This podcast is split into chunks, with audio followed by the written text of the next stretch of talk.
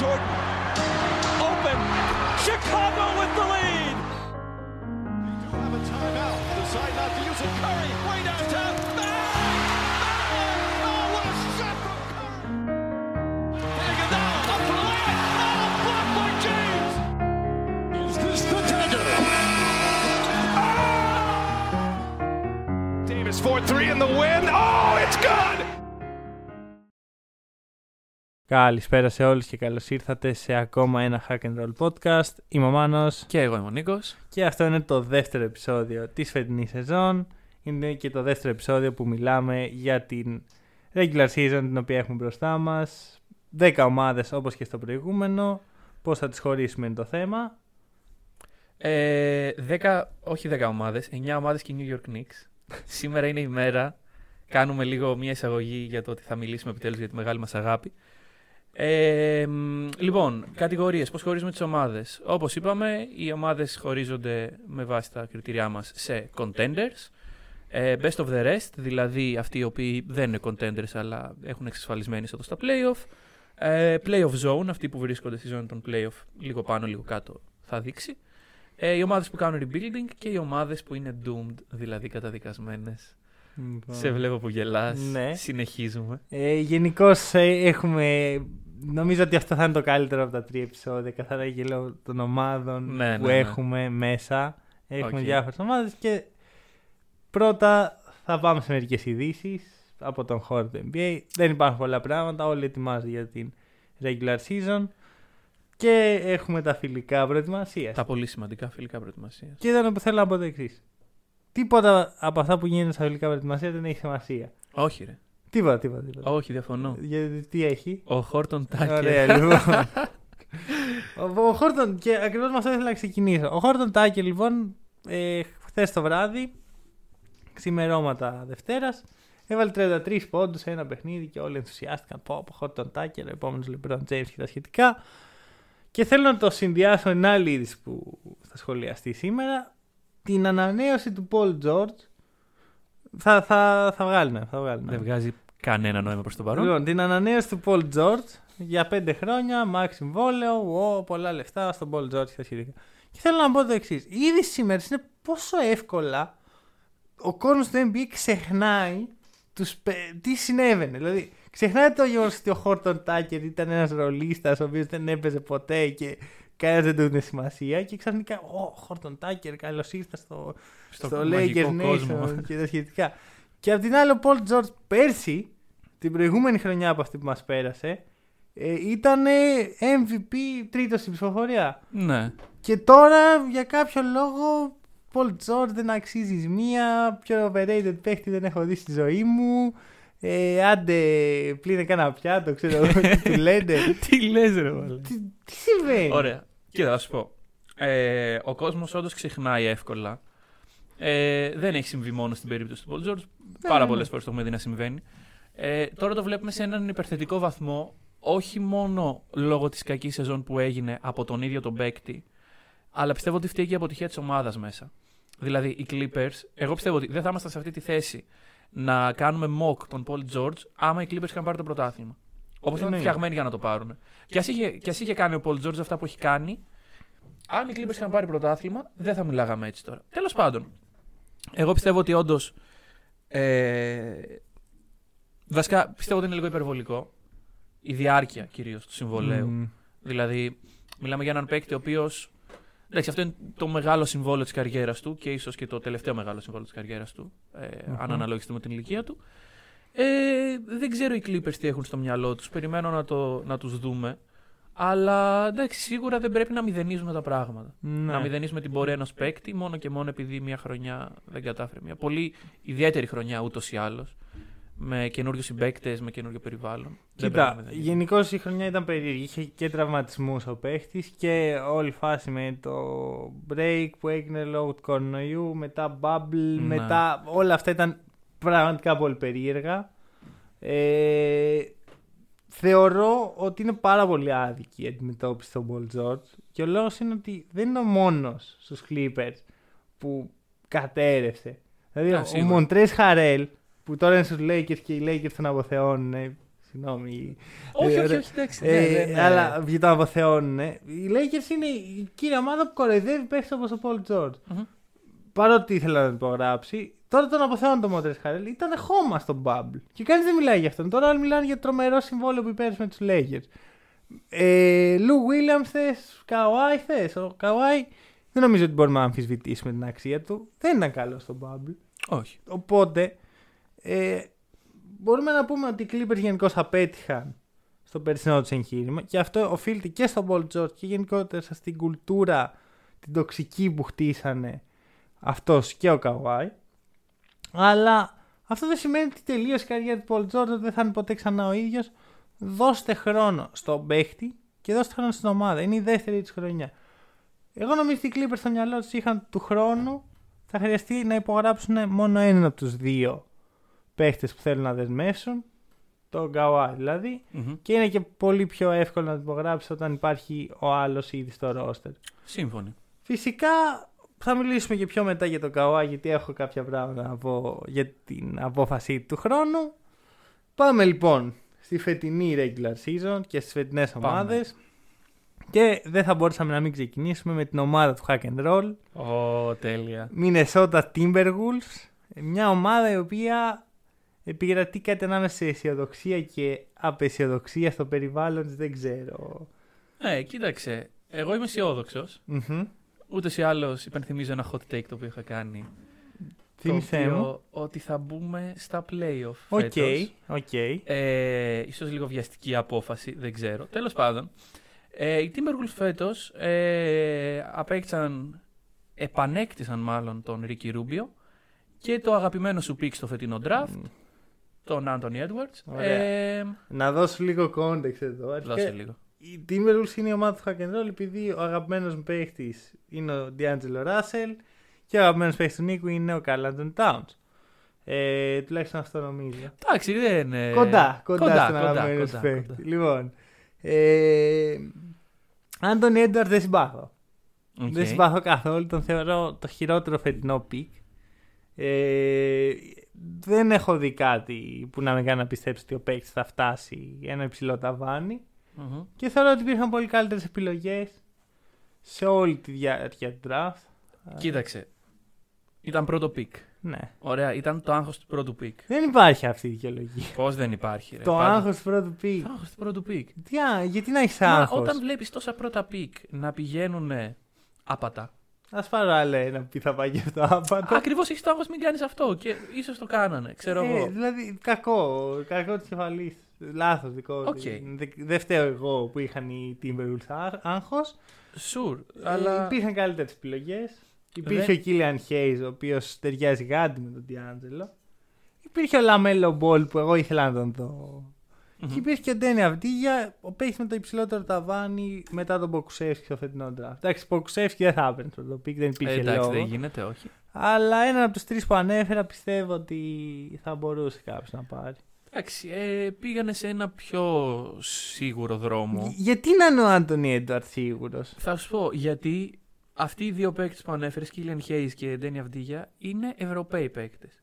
Ναι, ναι. οκ. Στην Αμερική δεν είναι τόσο διαδεδομένο το ευρωπαϊκό μπάσκετ και αυτό φαίνεται από το γεγονός ότι τώρα που πήγε ο Καμπάτσο στην Αμερική είναι όλοι ενθουσιασμένοι με το πόσο γρήγορα κινείται ο Καμπάτσο και με το πόσο ε, παικταράς είναι ο Καμπάτσο, πράγμα που εμείς εδώ στην Ευρώπη είμαστε σε φάση ναι καλησπέρα και επίσης σήμερα είναι Τρίτη ξέρω εγώ. Μμ. Οκ. Οπότε ε, σε αυτό το mentality, δεν σου λέω ότι οι παράγοντες δεν ξέρουν από το ευρωπαϊκό μπάσκετ. Σου λέω ότι οι οπαδοί δεν ξέρουν. Οπότε σε αυτό το mentality, η ομάδα σου η οποία έχει το πρώτο pick να διαλέξει έναν Ευρωπαίο παίκτη, τον οποίο εσύ δεν έχεις ξαναδείς στη ζωή σου, Ναι. δεν θα ήταν κάτι Εντάξει, καλό. το, το ίδιο είπαν και οι Suns κάποτε και δεν πήραν τον Doncic. Καλά, ναι. Απ' την άλλη, εγώ θα σου πω ότι υπάρχει ενθουσιασμός από πλευράς μου. Υπάρχουν επιτέλους οι δύο παίκτες που αναφέραμε. Τίλο, Κατ. Ε, θα παίξουν μαζί μια ολόκληρη χρονιά για πρώτη φορά στην καριέρα τους. Είναι και έτσι κολλητή που πάντα βολεύει αυτό και τις ομάδες και τους παίχτες. Ε, υπάρχει ένα τίμιο supporting cast από πίσω. Ρούμπιο, Υπάρχει ο, ο Χουάντσο Χερναν Γκόμες, τον οποίο προσωπική συμπάθεια. Γενικά με τους Ευρωπαίους έχω μια συμπάθεια. Κάτι όπως έχουμε έχετε καταλάβει εδώ, ναι. Ο Μαλίκ Μπίσλι, Ωραία. ο οποίος πέρασε και ε, επέκταση το μεγαλύτερο συμβόλαιο στη μέχρι τώρα καριέρα του. Ε, αρκεί αυτό για να τους βάλει στο play, στα playoff. Εγώ πιστεύω όχι. Οκ. Ε, θα πω ότι είναι στο playoff zone. Ωραία. Συμφωνούμε εδώ. Ε, θα διεκδικήσουν τη θέση. Τι εννοείς δεν είναι contenders; Ναι, Μα Λοιπόν. contenders θα το πάρουν οι Timberwolves. Όχι, είναι στο playoff zone. Υπάρχει potential για κάτι παραπάνω Οκ. και με ένα trade πιθανότατα. Εγώ αυτό που καταλαβαίνω για τον Edward είναι ότι είναι το pick που παίρνει με σκοπό να το ανταλλάξεις.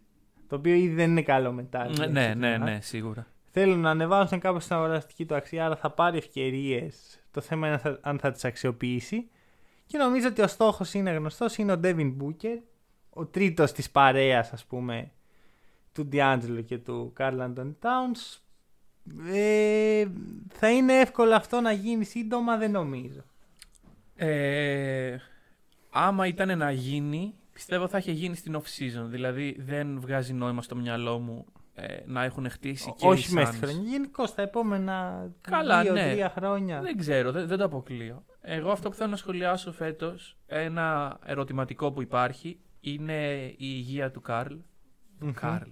Ο, Κάρλο, ο Καρλ. Κάρολος. Πήγα να πω Κατ και μετά είπα να πω Καρλ Άντων. Τέλος πάντων. Ε, ο οποίος πέρυσι, από ό,τι θυμόμαστε όλοι, ε, είχε πολλούς τραυματισμούς. Ε, είχε και μια δύσκολη off-season όπου έχασε 8 μέλη της οικογένειάς του από κορονοϊό. Εντάξει, αυτό ήταν ε, απίστευτο. Ναι. Ε, θέλω να δω πώς θα είναι ο Κατ, αν θα είναι υγιής, αν θα έχει την ψυχολογία που χρειάζεται. Και επίσης, θέλω να δω αν με την έλευση του Ρίκη Ρούμπιο, ο Κατ θα γίνει περισσότερο ο center που πρέπει να είναι και όχι να προσπαθεί να κάνει imitate τον Νικόλα Γιώκητς. Ναι, εντάξει. Κοίτα, δεν έχει. Έχει κάποια passing skill, σίγουρα έχει κάποια handling skill. Ναι, ναι, ναι, ναι. Οπότε δεν είναι κακή η εικόνα που έχουμε δει από τον Κατ. Δεν είναι κακή, αλλά δεν χρειάζεται, πιστεύω, ο Κατ να κάνει αυτή τη δουλειά. Εγώ θέλω να δω ένα αμυντικό step up βασικά. Επιθετικά δεν έχω θέμα. Ε, κάνει αυτά που πρέπει, έχει μια ε, παραγωγικότητα χρήσιμη για την ομάδα του. Πιστεύω ότι αυτό που πρέπει να δούμε πλέον από τον Carlton Towns είναι να χρησιμοποιεί τα αθλητικά του χαρακτηριστικά και στην άμυνα. Που εντάξει, μπορώ να πω ότι βαριέται λίγο. Νομίζω Τα ότι το, η λέξη βαριέται είναι η καλύτερη χρησιμοποίησή Ναι. της που έχει γίνει ποτέ στην ιστορία. Αυτό. Ναι. Ε, από τον D'Angelo ξέρεις τι νομίζω ότι να περιμένεις. Δεν, είναι, δεν θα γίνει ποτέ MVP. Ναι. αλλά δεν θα σου κάνει ποτέ μια άσχημη χρονιά, θεωρώ, για Ε, τα εκτός αν επόμενα είσαι Lakers. 7 χρόνια. Εντάξει, η- η- το θέμα D'Angelo Lakers είναι ένα ακόμα podcast. Ναι, όντως. Ας το πιάσουμε άλλη στιγμή. Οκ. Ήρθε η ώρα. Ήρθε η ώρα. Ήρθε η ώρα. Λοιπόν, προσδεθείτε. Προσδεθείτε κάθε φορά που έχει έρθει το όνομα αυτής της ομάδας στα προηγούμενα podcast, με εξαίρεση ένα, το special με τα βραβεία που τους δώσαμε Εκεί δόθηκε το τηλεοπτικός βραβείο που τους άξιζε. Ε, όταν ακούγεται το όνομα New York Knicks, η συζήτηση που έχουμε μεταξύ μας είναι. Θα τα πούμε άλλη φορά. Ας μην μιλήσουμε ναι, για ναι, τους ναι, Knicks ναι. τώρα, θα τα πούμε κάποια άλλη. στιγμή. Ακριβώς. Ε, είναι αυτή τη στιγμή. Ήρθε η φορά. Λοιπόν, Λοιπόν. θα ξεκινήσω εγώ. Θα Οκ. ξεκινήσω εγώ. Είναι ο James Dolan ο χειρότερος ιδιοκτήτης ομάδας στην ιστορία. Υπογράφω. Υπογράφω. Υπογράφω. Συμφωνώ. Φέρτε μου ένα συμβόλαιο να το υπογράψω. Λοιπόν, εντάξει, δεν, δεν ξέρω κανένα από πού να το πιάσει. Είναι τόσα πολλά. Είναι 30 χρόνια δύσκολης. Είναι δύσκολο να παρακολουθήσεις τους Knicks πλέον. Ναι. Αλλά εγώ, ας πούμε, είμαι ένας που θέλω να πετύχουν οι Knicks. Γιατί, γιατί είναι μια ομάδα η οποία είναι ιστορική. Είναι στο Madison Square Garden. Έχει ένα από τα πιο πιστά fan base στο NBA. Βλέπεις, χάνουν και παραμένουν Τόσο εκεί. πιστά που ακόμα πάει κόσμο στο γήπεδο. Αυτό. Και παρόλα αυτά, όλες οι κινήσεις που βλέπουμε από τους New York Knicks τα τελευταία 20 χρόνια είναι κακές. Μμμ. Εντάξει, μπορεί να πεις ότι το να πάρουν τον Καρμέλο δεν ήταν κακό. Ούψ. Ανταλλάξανε Τελικά, ναι. πάρα πολύ σημαντικά assets τα οποία θα χρ- χρειαζόντουσαν να έχεις δίπλα στον Καρμέλο για τον Καρμέλο ενώ τελειώνει το συμβόλαιό του. Amar'e Stoudemire. Μμμ. Δεν ξέρω, δεν είμαι τόσο σίγουρος. Μετά υπογρα... ε, κάνουν draft τον Πορζίνγκη. Πολύ καλό. Πορζίνγκης. Τι έχει γίνει; trade στο Dallas. Μμμ, ενδιαφέρον. Και τι πήρανε από τον Τάλλας; Τον Dennis Smith Jr. Ο οποίος λογικά είναι MVP επίπεδο. αυτή τη Τρίτος στιγμή. point guard στο rotation. OK. ε, βλέπω ένα pattern εδώ το οποίο δεν μου Και αρέσει. είναι άλλα τόσα. Ναι, δηλαδή μπορούμε να μιλάμε ώρες για αυτά τα πράγματα. Αυτό φέτος. Οι Φέτος. κινήσεις ήταν να υπογράψουν τον Νόμπι Τόπιν, να, με- να τον τραφτάρουν πρώτα Ναι. και μετά να τον υπογράψουν και να υπογράψουν και τον Έλλην Ζωέλ. Χαλαρά πράγματα. Φυσικά προσπάθησαν να πάρουν όποιον διαθέσιμο καλό free agent υπήρχε. Δεν τα κατάφεραν για άλλη μια φορά. Όπως ο Fred Van Vliet. Ε, προσπάθησαν να ανταλλάξουν για τον Chris Paul για κάποιο λόγο. Δεν ξέρω γιατί, αλλά ναι. Δεν ξέρω τι συμβαίνει σε αυτή την ομάδα. Ε, πήραν τον Alec Burks όμως. Σιωπή. Ναι. Ε, λοιπόν, ε, εγώ λέω, επειδή εντάξει, εδώ πιστεύω ότι συμφωνούμε, να πούμε με το 3 και οι 2 ότι πιστεύουμε ότι είναι οι Knicks. Ωραία. Ένα, δύο, τρία. Doomed. OK. Συλλόγες. Γιατί πήγα να πω contenders, αλλά Α, α, α. με Γιατί να βρει απογοήτευσες. contenders; Φυσικά και είναι con- άμα δεν είναι contenders οι Knicks ποιοι Μα είναι; φτια- Εγώ νομίζω ότι η κατηγορία Doom φτιάχτηκε επειδή υπάρχουν Επειδή οι υπάρχουν οι Knicks. Knicks. Δηλαδή Σα- Αυτό είχαμε στο μυαλό υπάρχουν μας. και άλλες ομάδες που αξίζουν να είναι σε αυτή την κατηγορία. Ωραία. Μμμ. Αλλά οι Knicks είναι οι βασιλιάδες. Οκ. Δηλαδή μπορεί να μπουν στα playoffs και πάλι να είναι Doom. Doomed, doomed. Γιατί ποτέ δεν θα είναι ο στόχος τους το να μπουν στα play. Ωραία, υπάρχουν Ναι, ομάδες ναι, οι ναι, οποίες ναι, ναι. Θέλουν να βγάλουν ας πούμε, το budget της χρονιάς, να βγάλουν ένα κέρδο και τους αρκεί. Οι Knicks θέλουν να πετύχουν. Και έτσι όπως κινούνται, δεν θα το κάνουν ποτέ. Ποτέ. Δηλαδή, ακόμα και ο Όμπι Τόπιν, ο οποίος εντάξει, είναι ένα τίμιο draft άμα είσαι ένας ε, contender που θέλει ε, το missing piece, ας πούμε. Μμμ. Οι Knicks δεν είναι ούτε καν κοντά στο να μπουν κάποια Ακριβώς. στιγμή στα πλέον στην επόμενη τριετία. Ναι. Γιατί να πάρεις τον Όμπι και να πα- μην πάρεις έναν εξελίξιμο παίχτη που θα τον έχεις εδώ τα επόμενα χρόνια να είναι στην ομάδα σου και τα σχετικά. Δεν βγάζει τίποτα νόημα σε αυτή την ομάδα. Για όσους δεν έχουν ε, παρατηρήσει τον Obi Toppin, ο Obi Toppin είναι ο πιο σταθερός παίκτης αυτού του draft, ο πιο ε, όριμος, πράγμα το οποίο σίγουρα ε, συμφωνώ απόλυτα με τον Μάνο, δεν καταλαβαίνω τι γίνεται. Πάντως, να σου πω ένα χαρακτηριστικό των Knicks το οποίο δείχνει το πόσο doomed είναι. Η Knicks είναι η χειρότερη ομάδα στα τρίποντα στη Λίγκα. Όχι η χειρότερη, συμφωνούμε, τα τελευταία χρόνια είναι η χειρότερη. Τα τελευταία χρόνια τα οποία το value του τριπώντου έχει αυξηθεί κατακόρυφα, όπου υπάρχουν πλέον σουτέρ οι οποίοι είναι elite shooter, χωρίς να είναι elite παίκτες. Βλέπε JJ Redick, βλέπε Seth Curry, βλέπε τέτοια πράγματα. Ε, και οι Knicks από αυτούς τους ρολίστες δεν έχουν σκεφτεί να πάρουν κανέναν για να βελτιώσουν το τρίποντό τους. Η πεντάδα τους περιέχει τον Peyton, τον RJ Barrett, τον Julius, τον Julius Randle και τον Erez Noel.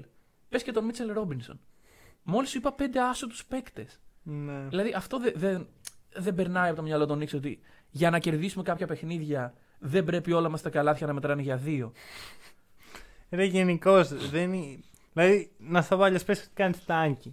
Και Ε, Μα δεν εξελίσσει. κάνεις tanking. Αυτό δεν κάνεις ποτέ tanking. Πάντα προσπαθείς να κερδίσεις και πάντα υπογράφεις έναν προπονητή με ένα μακροχρόνιο συμβόλαιο. και Τον απολύεις στην πρώτη του χρονιά Ναι, ναι, ναι, ναι. και του δίνεις μια ακραία αποζημίωση. Γιατί, γιατί απέτυχε με την ομάδα η οποία ήταν καταδικασμένη να αποτύχει Ναι. όμως. Δηλαδή ε, δεν Πες καταλαβαίνω. ποιος ήταν ο Φίσντεϊλ. Ναι, ναι, ναι. Ωραία, ο οποίος ήταν ο, ο πάρα πολύ έτσι green and grad προπονητής του Memphis. Τον υπογράφεις για τριε, με τριετές. Του δίνει τον Julius Randle, τον Ty Gibson, τον Bobby Portis, τον Mitchell Robinson, τον Marcus Morris. Πέντε παίχτες οι οποίοι παίζουν στο 4 και πάνω. Και λες φτιάξε ομάδα. Και λες, περιμένουμε καλά πράγματα από σένα. Τι περιμένεις να γίνει με αυτούς; Δεν καταλαβαίνω. Είναι, είναι μια σύνθετη ομάδα. Δεν, δεν είμαι. Δεν, κα- δεν καταλαβαίνω τι συμβαίνει. Ειλικρινά θα λέω. Δεν καταλαβαίνω ποια είναι η λογική. Ο ιδιοκτήτης τη ομάδας, James Dolan, είναι ανίκανος να χτίσει το οτιδήποτε για το franchise. Α την πουλήσει. Ναι, δεν είναι αυτό. κακό. Συμβαίνει. Άσε που έχει τόσο υψηλό value η ομάδα αυτή τη στιγμή. Ναι, ναι, ναι. Που Είναι πάντα νούμερο έχει. 2 στο NBA. Μα δεν γίνεται να μην είναι η Knicks. Η Knicks είναι στη Νέα Υόρκη, είναι η ομάδα της Νέας Υόρκης. Είναι παραδοσιακά μια ομάδα η οποία. ε, ε, Φημίζεται για το θέαμά της. Οκ. Και τώρα έχεις επί τόσα χρόνια μια ομάδα η οποία είναι αυτό. Είναι doomed και δεν το καταλαβαίνει. Και Ναι. έχει ε, το, είναι- την εντύπωση ότι θα πάει σε κάθε free agency και θα πάρει τα καλύτερα assets. Μα ποτέ δεν πρόκειται να έρθει ο Kevin Durant, ποτέ δεν πρόκειται να έρθει ο Fred Van Vliet, ο, ο Zion, δεν πρόκειται ποτέ όλοι αυτοί οι παίκτες να θελήσουν να παίξουν σε σένα. Αυτό, αυτό ακριβώς. Και επίσης, όταν του φωνάζουν, ας πούμε, sell the team, τι κάνεις αυτούς, τους διώχνει από το γήπεδο. Πολύ καλή ιδέα. Μπράβο. Δηλαδή, αυτό χρειάζεται. Διώξε να κι άλλο διώξεις. κόσμο από το γήπεδο. Δηλαδή, πραγματικά λες και η ομάδα δεν ήταν και τα κακή για να διώχνεις κόσμο. Τέλος Ναι. πάντων. Ουφ. Τα είπ- είπαμε κάποια από τα Βγα- πράγματα. Βγάλαμε κάποια πράγματα από μέσα μας. Ε, Γενικώς θα μπορούσε να είναι ένα εύκολο τρίωρο podcast. Α, άνετα, άνετα. ε, για το τι συμβαίνει σε αυτό το franchise. Είναι κρίμα. Εγώ σου λέω θέλω να δω τους Knicks να κερδίζουν κάτι και κάτι που δεν είναι το J.R. Smith Award fuck and roll. Οκ. ε, δεν είμαι καθόλου ευχαριστημένος ούτε από τη φετινή free agency. Δεν είδα καμία λογική κίνηση που να πω ναι. Θα δούμε στο μέλλον, ίσως αυτό αλλάξει. Πάμε σε ένα πολύ καλύτερο franchise από τους Knicks, δηλαδή σε οποιοδήποτε άλλο Σε NBA. όποιο- Ό,τι και να πεις τώρα. κάθε Denver φορά. Nuggets. Και είπες ένα πολύ καλό. Όντως Είπες ένα καλό. πολύ καλό. Ε, Denver Nuggets, εντάξει, δεν θα μπορούσα να είμαι ευχα... πιο ευχαριστημένος από οποιαδήποτε ομάδα του NBA. Οι τύποι πέρσι ξεκινάνε, δυσκολεύονται εκεί στο πρώτο γύρο των playoff, περνάνε τσίμα τσίμα, πάνε στους Clippers, αχ, θα τους πάνε στους Δανούς Clippers, περνάνε Περνάνε. τους Clippers, Τσίμα τσίμα. τσίμα τσίμα αλλά τους περνάνε, Αλλά περνάνε πολύ όντως. εντυπωσιακά, ανατρέποντας το 3-1 για δεύτερη σερή φορά και πηγαίνουν στους τελικούς της Δύσης που ήδη είναι επιτυχία. Εκεί φυσικά χάσαν από τους Lakers ε, στα πέντε παιχνίδια, αλλά ήδη η χρονιά τους ήταν ε, κορυφαία. Ε, μια ομάδα νεανική. Μμμ. Μπορώ, θα σου δώσω την πάση γιατί συνειδητοποίησα ότι σου πήρα την ομάδα που έπρεπε να μιλήσεις. Δεν πειράζει. Λοιπόν, ε, όπως είπε και ο Μανώλης, μια ομάδα πολύ νεανική, η οποία φέτος ε, αυτό το οποίο περιμέναμε πέρυσι, δηλαδή τον Michael Porter Jr. ή και τον Ball Ball, δεν ξέρω, θα δούμε, ε, θα τα αξιοποιήσει επιτέλους. Ε, μ, εγώ πιστεύω ότι οι Nuggets μπορούν να εκμεταλλευτούν, όπως είπαμε την προηγούμενη εβδομάδα, αναμένουμε οι ομάδες του LA να κάνουν ένα αλφα arrest. Μμμ. Εγώ πιστεύω ότι οι Nuggets μπορούν να εκμεταλλευτούν αυτή την κατάσταση ε, και να πάνε πολύ ψηλά στην ε, regular season. Ε, όπως είπαμε για τον ε, Michael Porter Jr.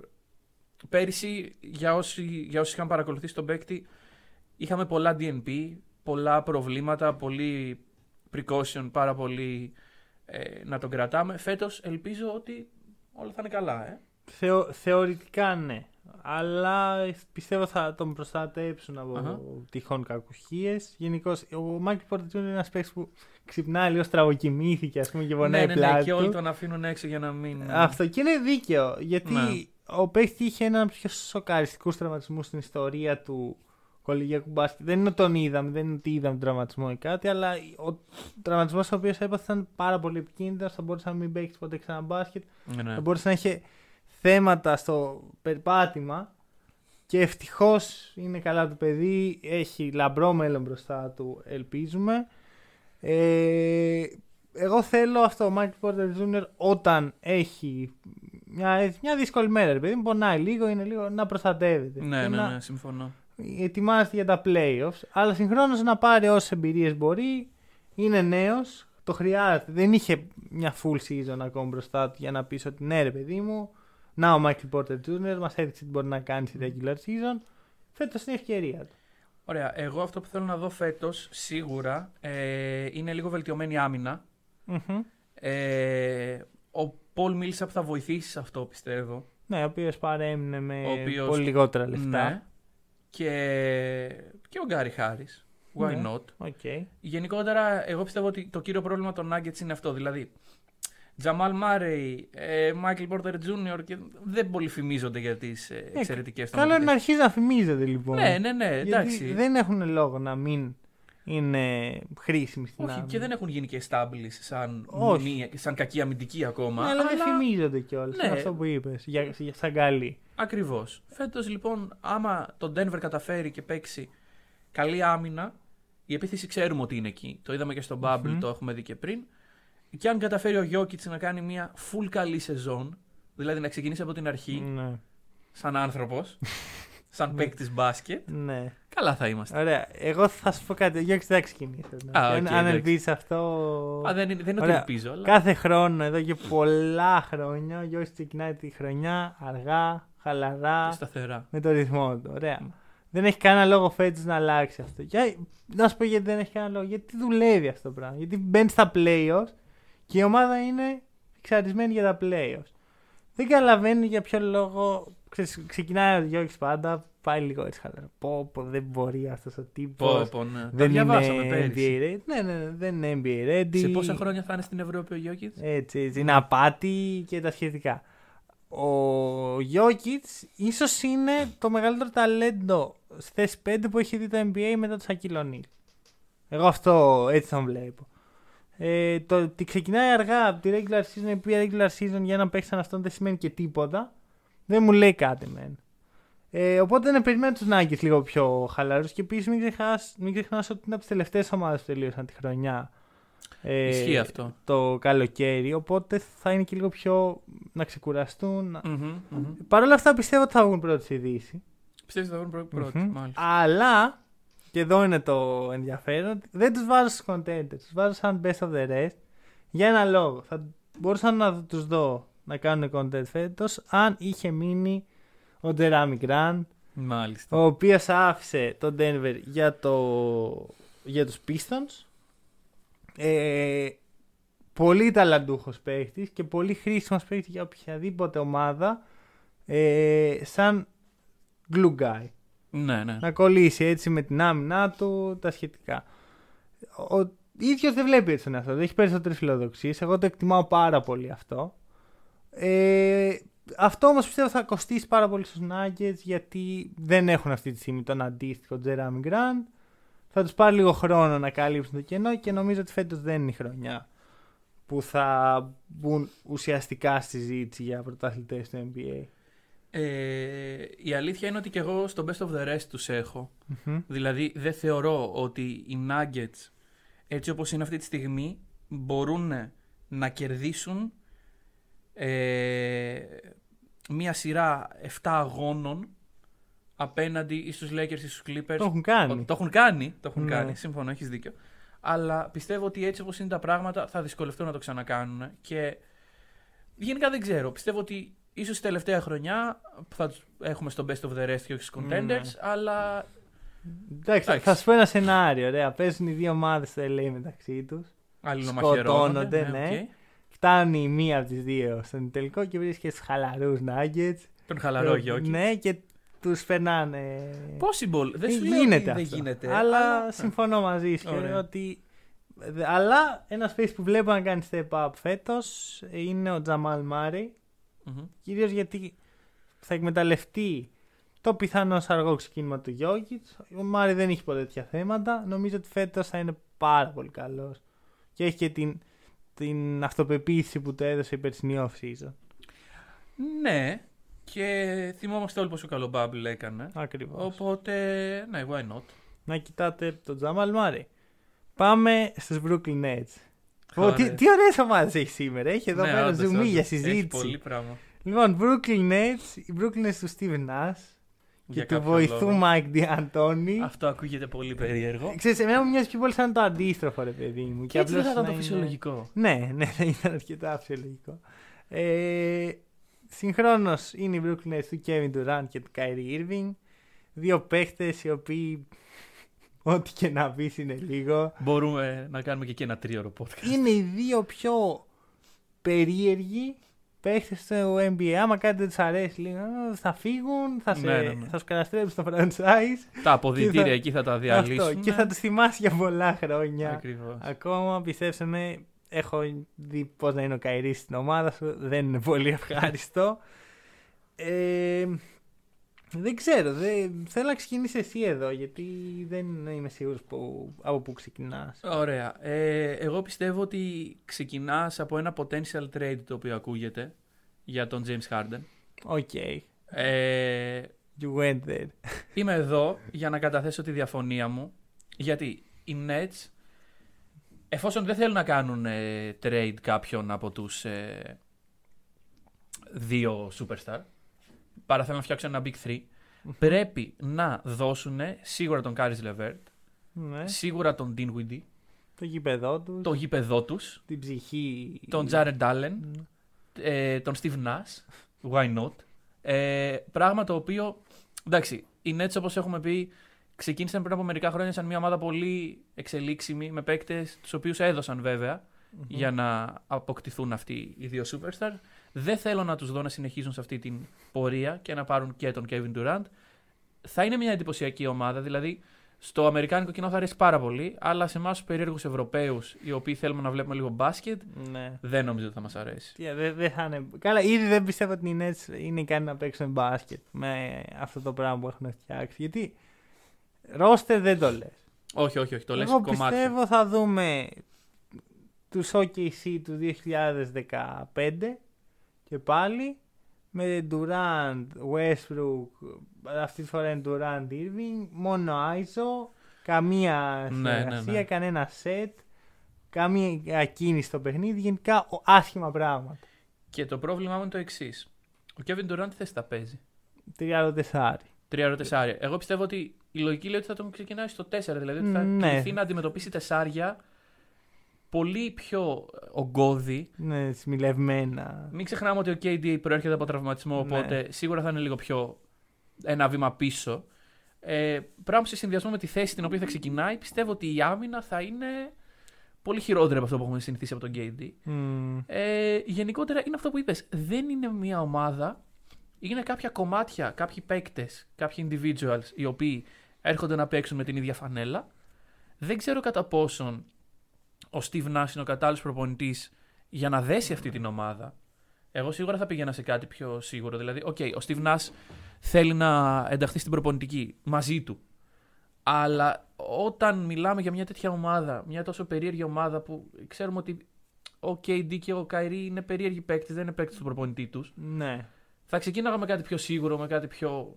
Ναι, Βαρβάτο. Κοίτα, αρχικά πιστεύω ότι ο KD και ο Kyrie το, το, τον ζήτησαν τον Nash. Πιθανό. Επίση, ο KD έχει συνεργαστεί με τον Steve Nash όταν ήταν στους Warriors. Ο Nash είχε ένα περίεργο ρόλο εκεί Ναι. και γνωρίστηκαν και φαίνεται να υπάρχει μια συμπάθεια. Εγώ ούτε πιστεύω ότι ο Steve Nash μπορεί. Δεν, δεν με νοιάζει πόσο σπουδαίος είναι ο Steve Nash σαν παίχτης. Δεν έχει αποδείξει τίποτα προπονητικά. Ο μοναδικός που φέρνει, που μου ήρθε σαν ανάμνηση που έτσι ξεκίνησε το, την προπονητική και πέτυχε ήταν ο Steve Kerr, ο οποίος πήρε μια καλοκουρδισμένη μηχανή με παίχτες οι οποίοι πραγματικά δεν υπάρχει καλύτερος παίχτης συστήματος από τον Στέφεν Κάρη. Ακριβώς. Ωραία. Και είχε αυτό, του βγήκε. Ο αντίστοιχος που δεν του βγήκε ήταν ο Jason Kidd, ο οποίος δεν καταλαβαίνω ακόμα τι κάνει εκεί πέρα. ας πούμε. Είναι τώρα βοηθός του Lakers. Τα έχουμε συζητήσει. Δεν... Θα έπρεπε να φοβάται και λίγο ο Φραν Βόγκελ, ξέρεις μην την κάνει. ναι, νίκη αυτό, και τα αυτό σχετικά. δεν. Δεν μ' αρέσει η επιλογή του Steve Nash. Ε, όχι ότι θα μ' άρεσε κάποιος άλλος. Όποιο προπονητή και αν μου έλεγε ότι πήγε, άμα δεν ήταν ας πούμε ο Μπράντοβιτς. Που Ναι, δεν θα οκ. ήταν ο Ομπράντοβιτς. Ο Ομπράντοβιτς όντως δεν θα σήκωνε μύγα. στο Ναι, ναι, σπαθί ναι. του. Αλλά οποιοδήποτε ε, άλλος θεωρώ ότι θα έπεφτε στην παγίδα του, Ναι, ναι, των ναι. δύο star. Τους οποίους δύο star εγώ δεν πολύ συμπαθώ. Ε, Γενικώς έχει αρχίσει τώρα ξέρεις, η εξηλαίωση αυτών των δύο. Α, και η Καϊρή δεν μιλάει στους δημοσιογράφους, και η γυρνάει ο τραυματισμός. Αρχίζουμε όλοι να τους εξυμνούμε και τα σχετικά. Εγώ που θυμάμαι τι ήταν αυτοί οι δύο παίχτες πριν τους τραυματισμούς τους. Ο ένας ήταν ο παίχτης που στους Celtics σήκωσε τη γη ανάποδα για να γίνει trade από τους Cavs και μετά σήκωσε τη γη ανάποδα για να διαλύσει τους Celtics. Σε διακόπτω εδώ. Ποια γη ανάποδα. Η γη είναι. Ε, Είναι, η γη είναι επίπεδη. Αυτή είναι η κύρια θέση του Οκ. Καϊρί και είναι πολύ καλό το παράδειγμα που Σωστό. χρησιμοποίησες. Σωστό. Ε, απ' την άλλη, ο Kevin Durant έκανε την πιο όχι ευχάριστη για εμένα κίνηση στην ιστορία Ναι, του ναι, NBA. ναι. Πήγε στους Warriors. Μαγιά του άμα θέλουν κάποιον να το θέσουν έτσι. Εγώ δεν το εκτιμάω. Και για μένα κανένας από τους δύο δεν είναι superstar. Ωραία. Superstar είσαι όταν έχεις αποδείξει ότι μπορείς να πάρεις μια ομάδα από το χεράκι και να τη φέρεις στο δαχτυλίδι. Δεν χρειάζεται αυτή η ομάδα να είναι η Σάπκι Cavs του 2005 όπως Καλά, εντάξει. ε, μπορεί να είναι οι Warriors του Stephen Curry το 2016. Το έκανε. Το, σε- ναι, το 15, συγγνώμη. 15. Το έκανε. Ο Σε- ο Kevin Durant πήγε σε αυτούς τους Warriors που ήδη είχαν αποδείξει ότι μπορούν να έχουν μια πορεία μέχρι το τέλος και πήρε Και δύο απλά, και πρωταθλήματα. απλά ήταν εκεί. Μου ναι. είναι αδιάφορα. Δεν, δεν σημαίνει τίποτα εμένα- για εμένα αυτά τα πρωταθλήματα του KD. Βέβαια, να σχολιάσουμε το εξής. Την προηγούμενη εβδομάδα ε, αναφέραμε αυτή τη φάση με το οικογενειακό δείπνο Lakers Clippers, το μικρό αδερφάκι. και Ναι, τα ναι, σχετικά. ναι. Τι είναι χειρότερο από το να είσαι το μικρό αδερφάκι των Lakers, Ναι, είσαι μικρό αδερφάκι των Knicks. να είσαι το μικρό αδερφάκι των Knicks, αλλά οι Knicks αυτή τη στιγμή να βγάζουν αφρούς. Γιατί οι Knicks θα ήταν ονειρεμένοι παίκτες για αυτούς ο Kevin Durant και ο Kyrie Ναι, Irving. ναι, ναι. Και του έχει πάρει η συμπολίτη ομάδα τους που βρίσκεται λίγα χιλιόμετρα πιο εκεί. Μμμ. Και οι Knicks είναι απλά εκεί και παρακολουθούν. Δηλαδή Ναι, ισχύει. ισχύει. είναι, είναι λίγο σαν την κατάσταση. Εγώ βασικά αν ήμουν Knicks θα χαιρόμουν γιατί οι Nets φτιάχνουν κάτι πολύ καλό. Ωραία και όντως έλειπε ένας star για να το, για να το τελειοποιήσει. Θα μπορούσε αυτός ο star υπό συνθήκη να είναι ο Kevin Durant και επέλεξαν να, ίσως να μην είχαν άλλη επιλογή φυσικά να πάρουν και τον Kyrie Irving. Ναι. Για μένα βάλαν τα φόπλακα σε όλες τις προσπάθειες που κάναν. Ε, θα τους τοποθετούσα σε contenders. Γιατί εντάξει, το ταλέντο υπάρχει, να τα λέμε και αυτά. Μιλάμε για δύο από τους πιο ταλαντούχους παίχτες στο NBA. Ναι, οκ. Είναι πάρα πολύ εντυπωσιακοί και όλα. Ειδικά- Ειδικά ο Καϊρί ε, πριν βγάλει προς τα έξω την ε, ψυχοσύνθεσή του και την τάση του να καταστρέφει τις ομάδες που βρίσκεται ε, εμένα με έχει εντυπωσιάσει πάρα πολύ μέσα στο γήπεδο. Ε, είναι πάρα πολύ crafty που μου αρέσουν αυτοί οι παίχτες. Ναι. Ε, θα πω ότι θα ήταν contenders αν μπορούσε κάποιος να μου εγγυηθεί ότι θα μείνουν υγιείς οι παίχτες.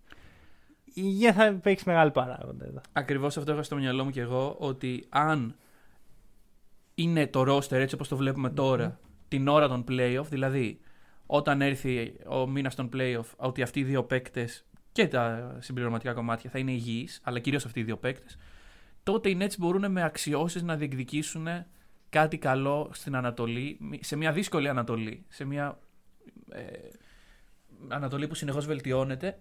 Πιστεύω ότι αν αυτοί οι δύο παίκτες είναι υγιείς, θα μπορέσουν να κάνουν contest τον τίτλο. Αν δεν είναι, είναι best of the rest Mm, ακριβώς. και δεν διεκδικούν κάτι με αξιώσεις τα play. Ναι, και εντάξει, υπάρχει και ένα σενάριο στο οποίο δεν μπαίνει κάτι στα playoffs. Α, Έτσι, υπάρχει, ναι, Άμα ναι, ναι. δεν είναι καλά οι παίχτες, δεν... γενικώς είναι πολύ δύσκολο να προβλέψεις την πορεία αυτής της ομάδας. Έχουν αρχίσει οι ύμνοι. Εγώ δεν θα, δεν θα συμμετέχω Ναι. στο παρόν. Από ό,τι κατάλαβα ούτε εσύ. Ούτε εγώ είμαι ιδιαίτερα σε μεγάλο ενθουσιασμένο. βαθμό. Ε, δεν θα πω ούτε καν μακάρι να πάνε καλά γιατί δεν θέλω να πάνε καλά. ναι, αλλά ούτε μακάρι να μην πάνε καλά. Προφανώς γιατί- να, να είναι Εντάξει. υγιεί θέλω. Ναι, αυτό, και να, αυτό. να δείξουν τι μπορεί να κάνουν. Και άμα αυτό το πράγμα είναι αρκετά να του φέρει πρωτάθλημα, θα, θα φανεί. Σου λέω, είναι ο αμερικάνικος τρόπος σκέψης όσον αφορά τον μπάσκετ. Ναι, ναι, ναι. ακριβώς. Μαζέψτε τους καλύτερους Που έχετε, ναι. που υπάρχουν, ε, πάρτε τους και σε τιμή ευκαιρίας επειδή ξέρεις είναι λίγο έτσι τραυματίες. Καλά, μάξι συμβόλαια έχουν. κύριε. Καλά, εντάξει, ναι. Αλλά και ε, τώρα επανέρχονται και ο Steve Nash δηλαδή. Ναι, θα- The American Dream, αυτό Ναι, είναι, ναι, δεν ναι, είναι έχεις- κάτι άλλο. Έχεις απόλυτο δίκιο. Ενώ Έχεις. βλέπουμε ομάδε οι οποίε είναι πιο ευρωπαϊκά σκεπτόμενε να πετυχαίνουν. Denver Nuggets. Ακριβώ. Δεν, δεν ξέρω πού καταλήγει αυτό. Ναι. Βγάλετε μόνο Που σας το ακόμα και συμπέρασμα. οι Lakers ε, έχουν λίγο. Εντάξει, δεν έχουν εξε, ε, εξευρωπαϊστεί προφανώ. Όχι, εντάξει. Αλλά ε, υπάρχει αυτή η έννοια ότι η άμυνα κερδίζει παιχνίδια. Ναι, ναι, ναι. Η ναι. άμυνα κερδίζει τίτλους, μάλλον η επίθεση κερδίζει παιχνίδια. Ακριβώς. Υπήρχε αυτό πίσω από το σκεπτικό του Φραν Βόγγελ. Μπο- Θα δούμε αν θα υπάρξει και φέτος. Πάμε και σε μια άλλη ευρωπαϊκή ομάδα, μιας και έχουμε εδώ πέρα έχουμε ένα κλίμα Ποια είναι εξευρωπαϊσμού. Utah Jazz. Οκ. Και γιατί τη λέω ευρωπαϊκή ομάδα, Γιατί δεν υπάρχει τίποτα πιο κοντινό στο ευρωπαϊ- στον ευρωπαϊκό τρόπο σκέψης από τον τρόπο που σκέφτεται ο Quinn Snyder, ο προπονητής των Jazz, ένας από τους αγαπημένους προπονητές στο μπάσκετ. Για δώσε εδώ πέρα τις ε, παρακαταθήκες. Λοιπόν, ε, οι Jazz, οι οποίοι πέρυσι τους είδαμε στο Bubble, τους είδαμε χωρίς τον Bojan στο Bubble. Ε, Μμμ. τους είδαμε να προχωράνε και να πέφτουν πάνω στους Nuggets. Ναι. Δεν πήγε και πολύ καλά αυτό. Ενώ έδειχνε ότι θα πήγαινε. Τέλος πάντων. Ε, οι Jazz έχουν λοιπόν από τη φετινή free agency να αποκομίσουν την επιστροφή του Derek Favors, ο οποίος μετά από ένα χρόνο στην ξενιτιά επιστρέφει σπίτι του. Ε, Ό,τι πιο περίεργο. Ό,τι πιο περίεργο. Λοιπόν, και έχουν μια ομάδα η οποία, κατά τη γνώμη μου, είναι στην κατηγορία best of the rest. Δηλαδή πιστεύω ότι σε μια δύση η οποία έχει πάρα πολλούς ανταγωνιστές φέτος για τα playoff, πιστεύω ότι οι Jazz είναι, έχουν σίγουρη τη θέση τους. Φυσικά χωρίς τραυματισμούς και τέτοια. Ε, κατά τα άλλα, το roster είναι ψηλό ίδιο με πέρυσι. Εντάξει, ε, ο Jordan Clarkson πιστεύω ότι είναι ένας παίκτης ο οποίος αποκτήθηκε πέρυσι Μμμ. και Ναι. μπορεί να παίξει σημαντικό ρόλο. Ε, ειδικά σε. Γιατί μην ξεχνάμε ότι ε, οι ομάδες best of the rest και αυτής της κατηγορίας οι ομάδες σε μια περίοδο που για το NBA δεν είναι ότι και πιο ε, τηλεοπτικό, δηλαδή εκεί μέσα στη μέση της σεζόν όπου δεν παρακολουθεί και πολλοί κόσμος, εκεί χτίζουν σε νίκες οι ομάδες, χτίζουν Ναι, ναι. την ε, πορεία τους. Ε, οπότε πιστεύω ότι θα δούμε τους Jazz να κάνουν μια συμπαθητική πορεία Μμ. και να μπαίνουν στα playoff. Εσύ τι πιστεύεις; Εγώ πι- αρχικά τους βάζω στα playoff zone. Τους βάζεις το playoff zone. Ξεκινάει Οκ. έτσι. Και τι σημαίνει αυτό, δεν σημαίνει ότι δεν θα μπουν στα playoff, γιατί μάλλον τους, τους βλέπω να κουτσά στραβά να μπαίνουν. Τους, πιστεύω όμως ότι δεν θα έχουν σίγουρη τη θέση τους. Μμμ. Θεωρώ άλλες ομάδες πιο ικανές Οκ. σε αυτό το τομέα. Η Jazz δεν είναι μία από αυτές. Ε, θα είναι μια δύσκολη χρονιά. Από ποια άποψη. Ε, οι Jazz έχουν το Mitchell που είναι ας πούμε το μεγαλύτερο περισ- περιουσιαστικό αχ, το ε, πιο ακριβό ε, Το μεγαλύτερο περιουσία. Περι... λοιπόν, περιουσιακό, περιουσιακό. περιουσιακός στοιχείο τους. Ε, έχουν τον Gobert τον οποίο τον πληρώσαν πολύ ακριβά φέτος το καλοκαίρι. Μμμ. Έχουν ένα supporting cast τίμιο και έχουν και ένα εξαιρετικό προπονητή. Δεν νομίζω ότι αυτό που είπα τώρα είναι κάτι το οποίο το βλέπεις και λες α, σε δύο, σε, δι- σε τρία χρόνια θα φέρει πρωτάθλημα. Ναι. Ναι, και όταν ισχύει. είσαι, αυτή, είσαι στην κακή πλευρά του playoff zone που συζητάγαμε, δεν σημαίνει ότι θα μείνεις έξω από τα- από τα playoff ξανά, αλλά σημαίνει ότι δεν έχεις τρόπο να κάνεις Να το βήμα πας παραπάνω. πιο πάνω, ναι, συμφωνώ. Και σιγά σιγά η ομάδα σου θα μαραζώσει και θα φύγουν κάποιοι παίχτες, κυρίως ο Μίτσελ, και μετά δεν θα έχεις τι να κάνεις και θα κάνεις rebuilding. Έχεις τον Ή Mike θα είσαι Conley εδώ. όμως. Ο Μάικ Κόνλεϊ είναι. δεν ξέρω. Ειρωνικά το είπα. Ναι, λοιπόν, το, ε, το ξέρω. ο εντάξει. Μάικ Κόνλεϊ είναι ο Μάικ Κόνλεϊ. Ναι. Είναι μεγάλος σε ηλικία πλέον. Και θα δούμε πού θα, πού θα πάει η ιστορία με αυτόν. Μπορεί να έχει πάλι τραυματισμούς. Εμένα το κύριο θέμα μου είναι ότι γενικότερα α, και, και να παίξει θέλει ο Μάικον και να παίξει θέλει ο Μπογκδάνος και να παίξει θέλει ο Γκομπέρ και να κάνουν όλοι step up πάλι στην καλύτερη τελικούς της Δύσης. Που και αυτό είναι υπερβολικά Ναι, αισιόδοξο. όντως είναι πολύ αισιόδοξο. Δηλαδή, για να πας τελικούς δύσει δεν αρκεί μόνο εσύ να είσαι τέλειος, αρκεί και όλοι οι αντιπάλοι σου να είναι Εντάξει, χώμα. να μην, ξέρω. όχι χώμα, να μην είναι ας πούμε στο top των δυνατοτήτων. Ναι, οκ.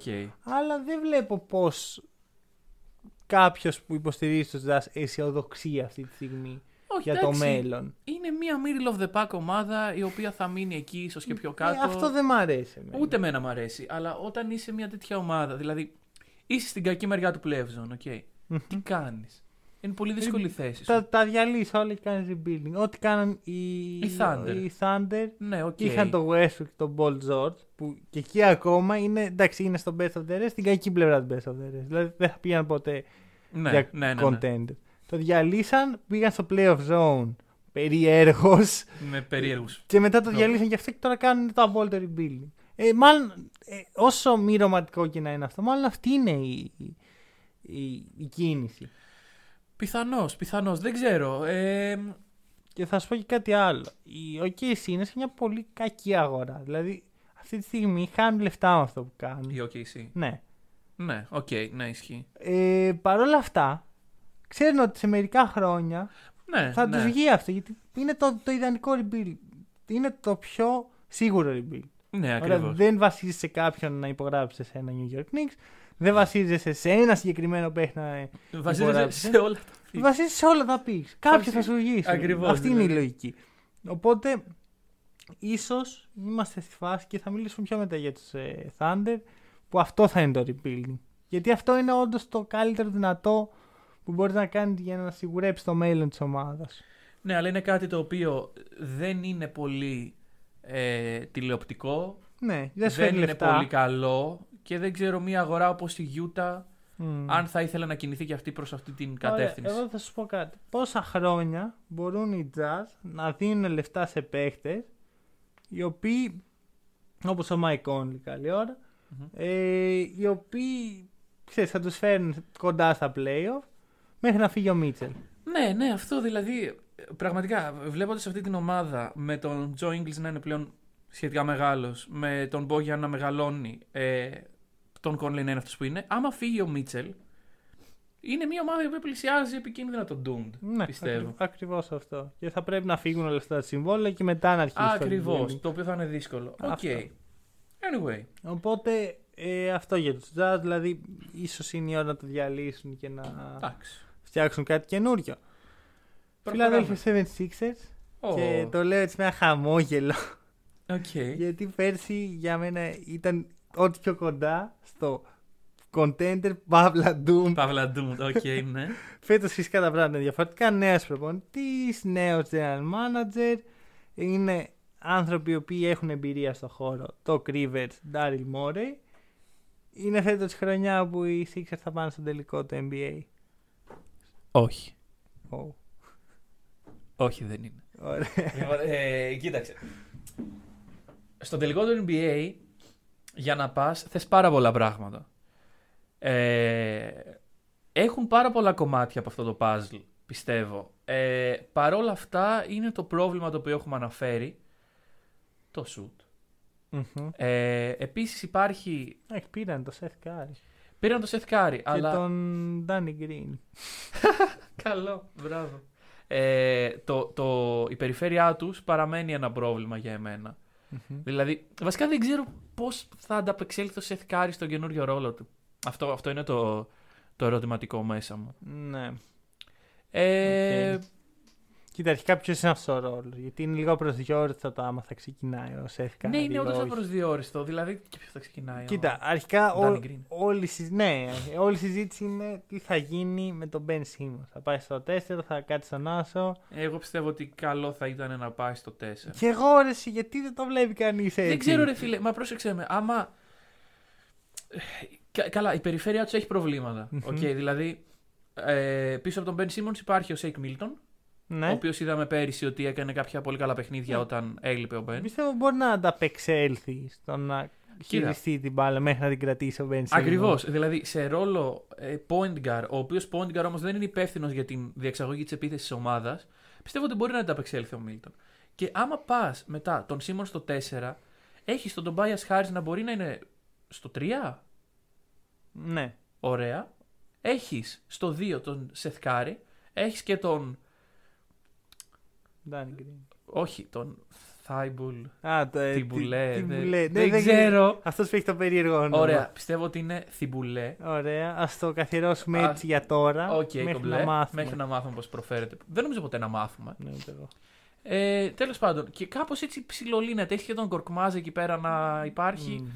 Άμα ο Μπεν Σίμονς είναι στον Άσο, έχεις στο 4 τον Τομπάιας Χάρη μαζί με τον Τζοέλ Embiid. Πήραν και τον Dwight Howard. Δηλαδή δεν ξέρω, πάνε να κάνουν ένα re- reunion των πρωταθλητών των περσινών. Ναι, κάτι το Παίρνοντας τους ξανασυζητήσαμε. χειρότερους πρωταθλητές. Τέλος Το πάντων. ξανασυζητήσαμε αυτό. Ναι, δεν, δεν ξέρω. ωραία, πιστεύω. ωραία, να σου πω κάτι.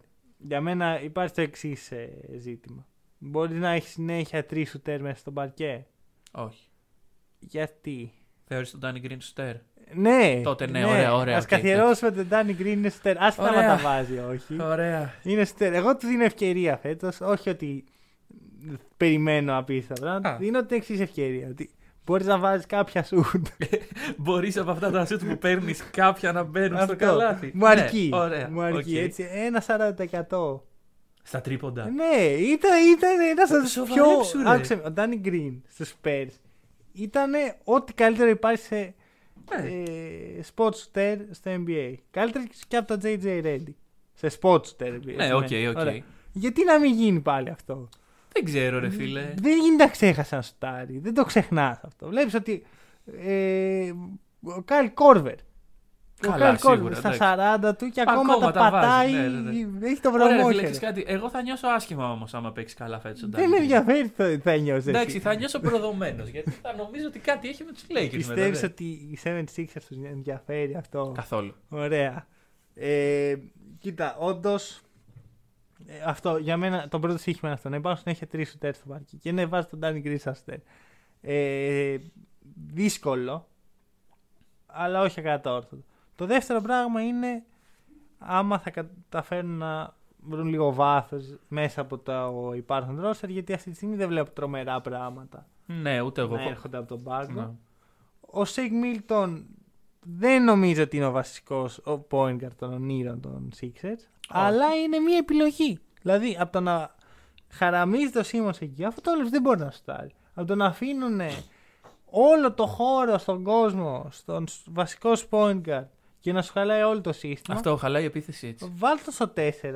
Ε, μπορείς να αξιοποιήσεις το vision του και από το 4 ωραιότατα. Δεν χρειάζεται αυτό το πράγμα το.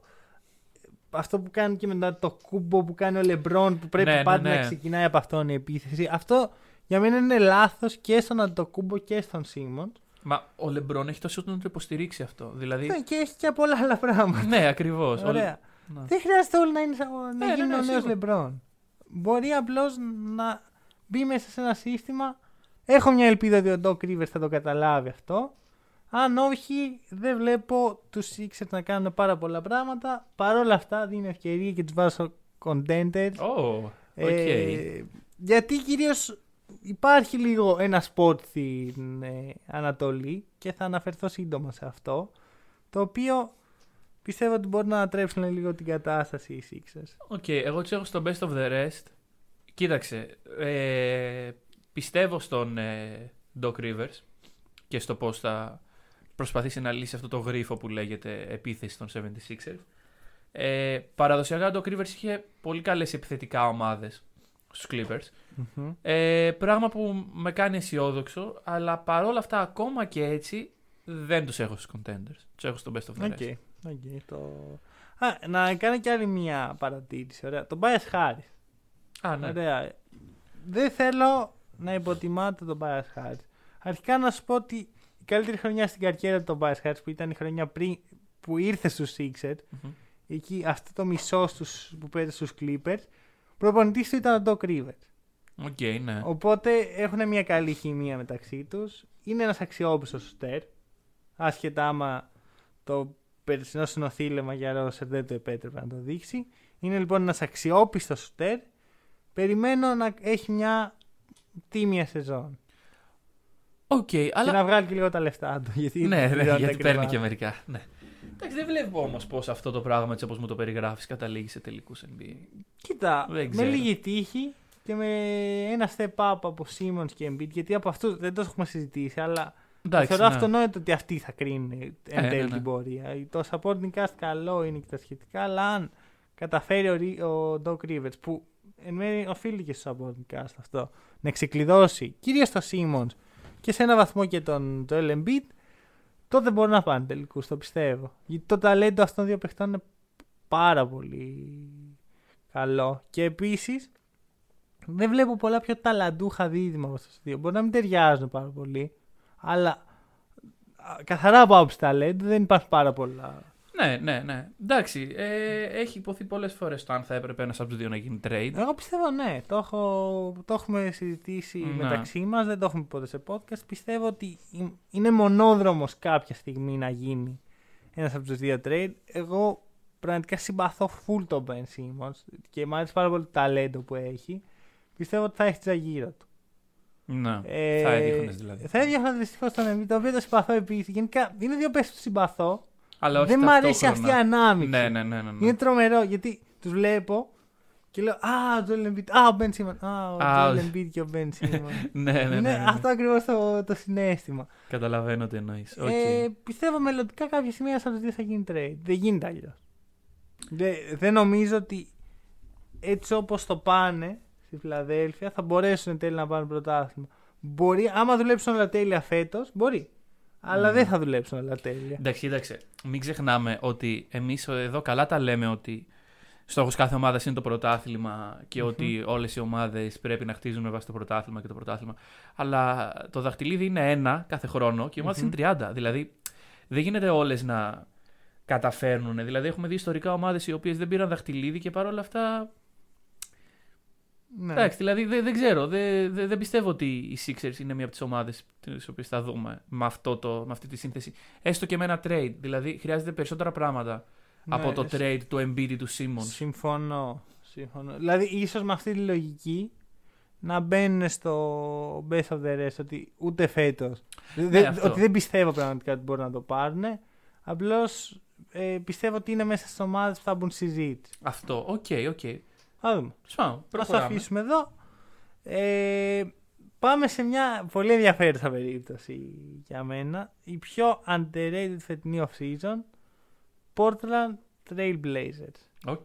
Ωραία, η οποία είναι μια ομάδα η οποία αρχικά θεωρώ απαράδεκτο το γεγονός ότι κανείς δεν τους λέει με το σωστό όνομα. Είναι Trail Blazers, όχι Blazers σκέτο.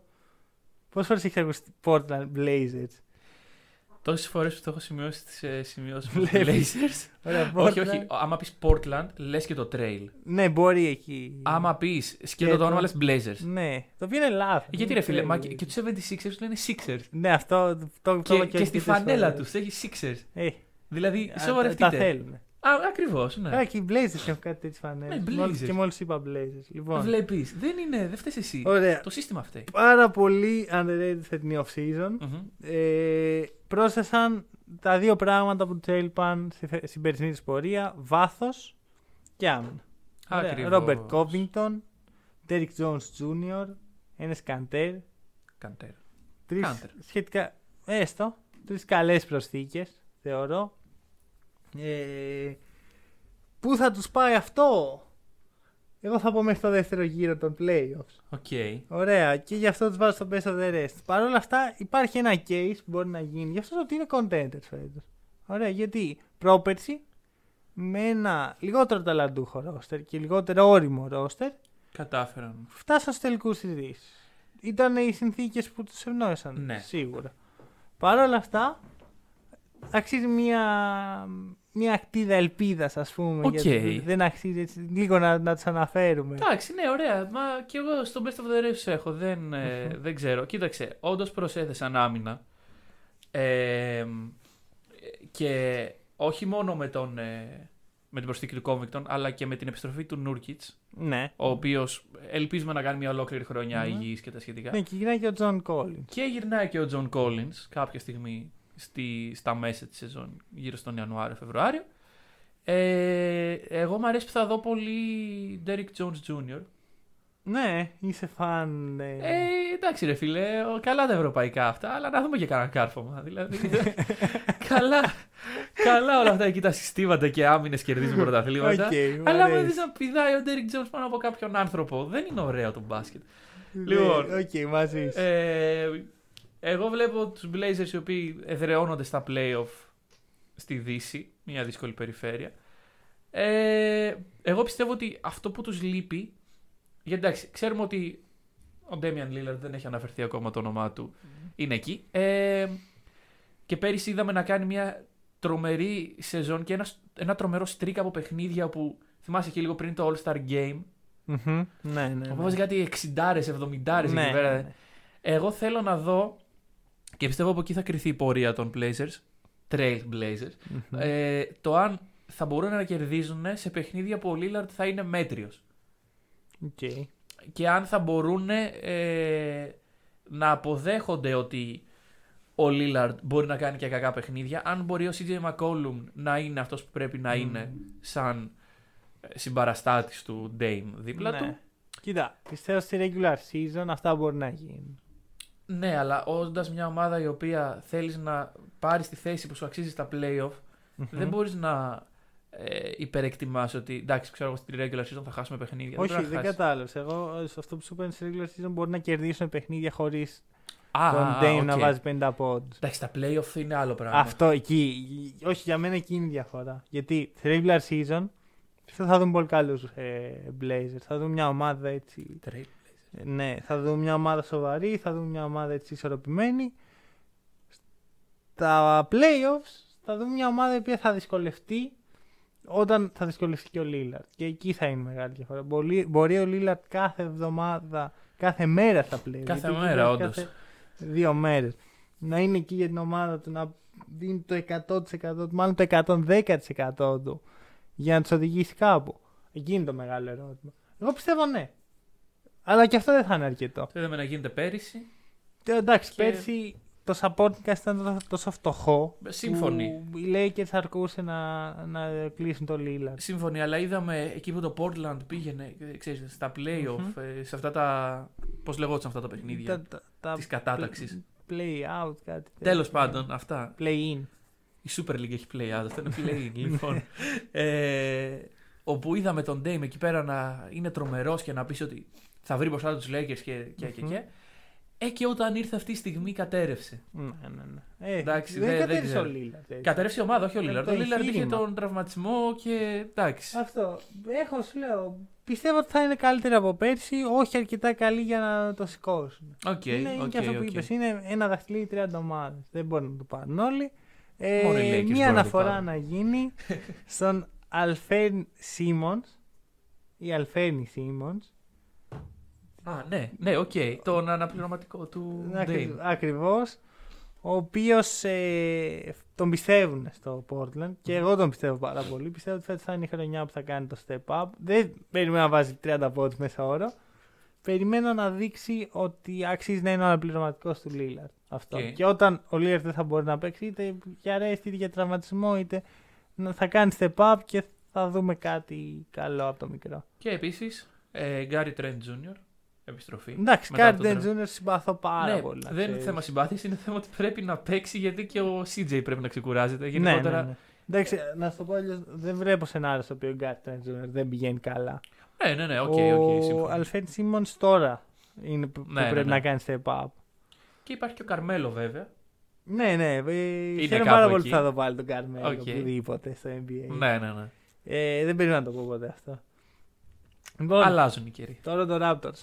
Ω, στα σοβαρά Τώρα τώρα. το Raptors. Ε, τώρα το Raptors. Best of the rest είναι μετά το Raptors. Ε, Δεν είναι contenders. να σου πω την αλήθεια ότι και πέρυσι ήταν contenders. Δεν είναι κάποιος step back. Γιατί Δεν πο- άλλαξε. ποτέ δεν είδα τους. Ναι, δεν άλλαξε Ναι. κάτι. Ε, αποδυναμωμένα πράγματα στη front line. Ε, έφυγε ο Ιμπάκα, έφυγε ο Μάρκασόλ. Εντάξει, Μάρκασόλ και που έφυγε. Αλλά έφυγε Λεφτά ο Ibaka. γλιτώσανε Ναι. βασικά. Ναι. Τώρα ο Άρον Baines είναι που Ήρθε καλύτερο. ο Άρον Μπέινς να κουβαλήσει την Αυτό. ομάδα του Καναδά. Ε, εντάξει, ο Σιάκαμ θα είναι εκεί. VanVleet πληρώθηκε. Λόρι θα είναι εκεί. Ε, ξέρω ότι ακούγομαι λίγο Δεν σε βλέπω μελαγχολικός. λίγο. Δεν- Να σου Σε πω βλέπω γιατί. λίγο Να σου πω πεσμένο. γιατί. Ε, φοβάμαι.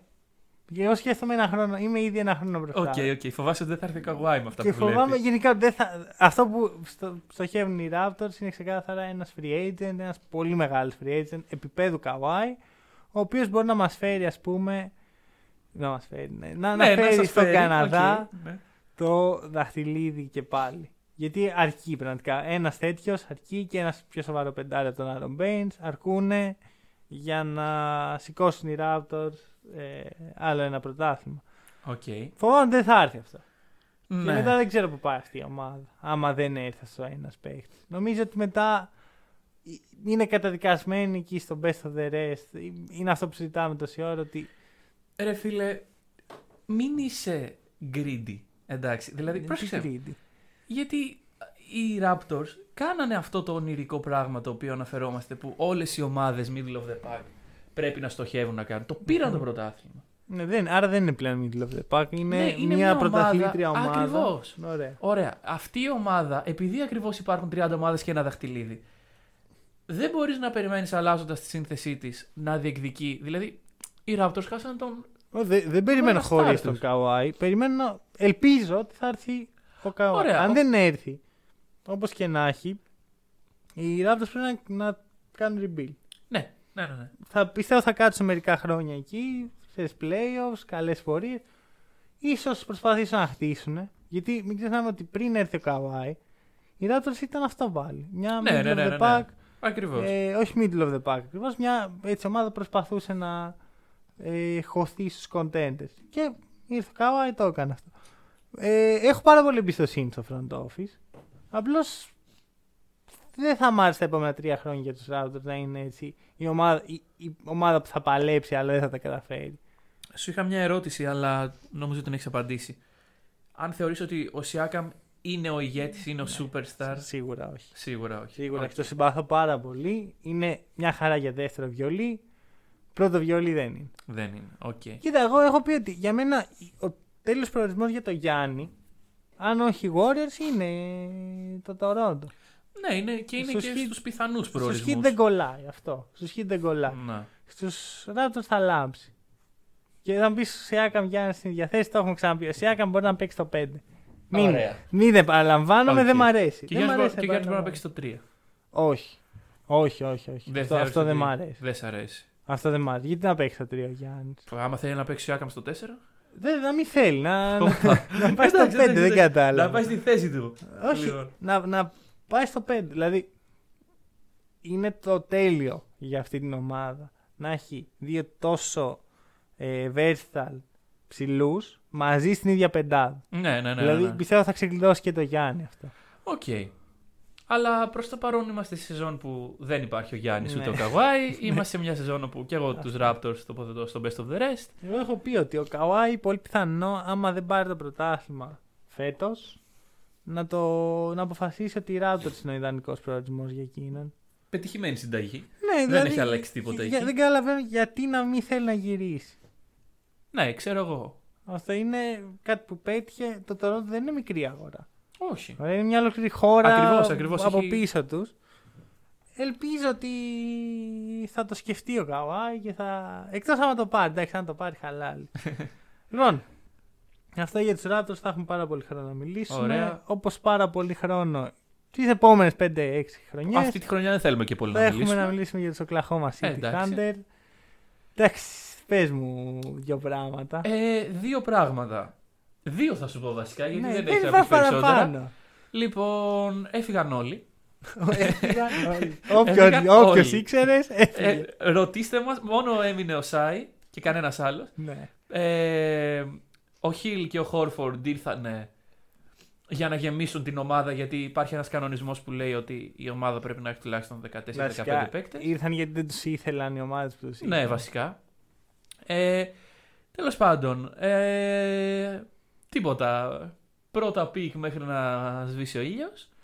Ε, σίγουρα ένα top 3 pick με την πορεία τους φέτος θα έχουν στο επόμενο draft. Το δικό τους pick δηλαδή Μμμ. θα είναι top 3. Αλίμονο.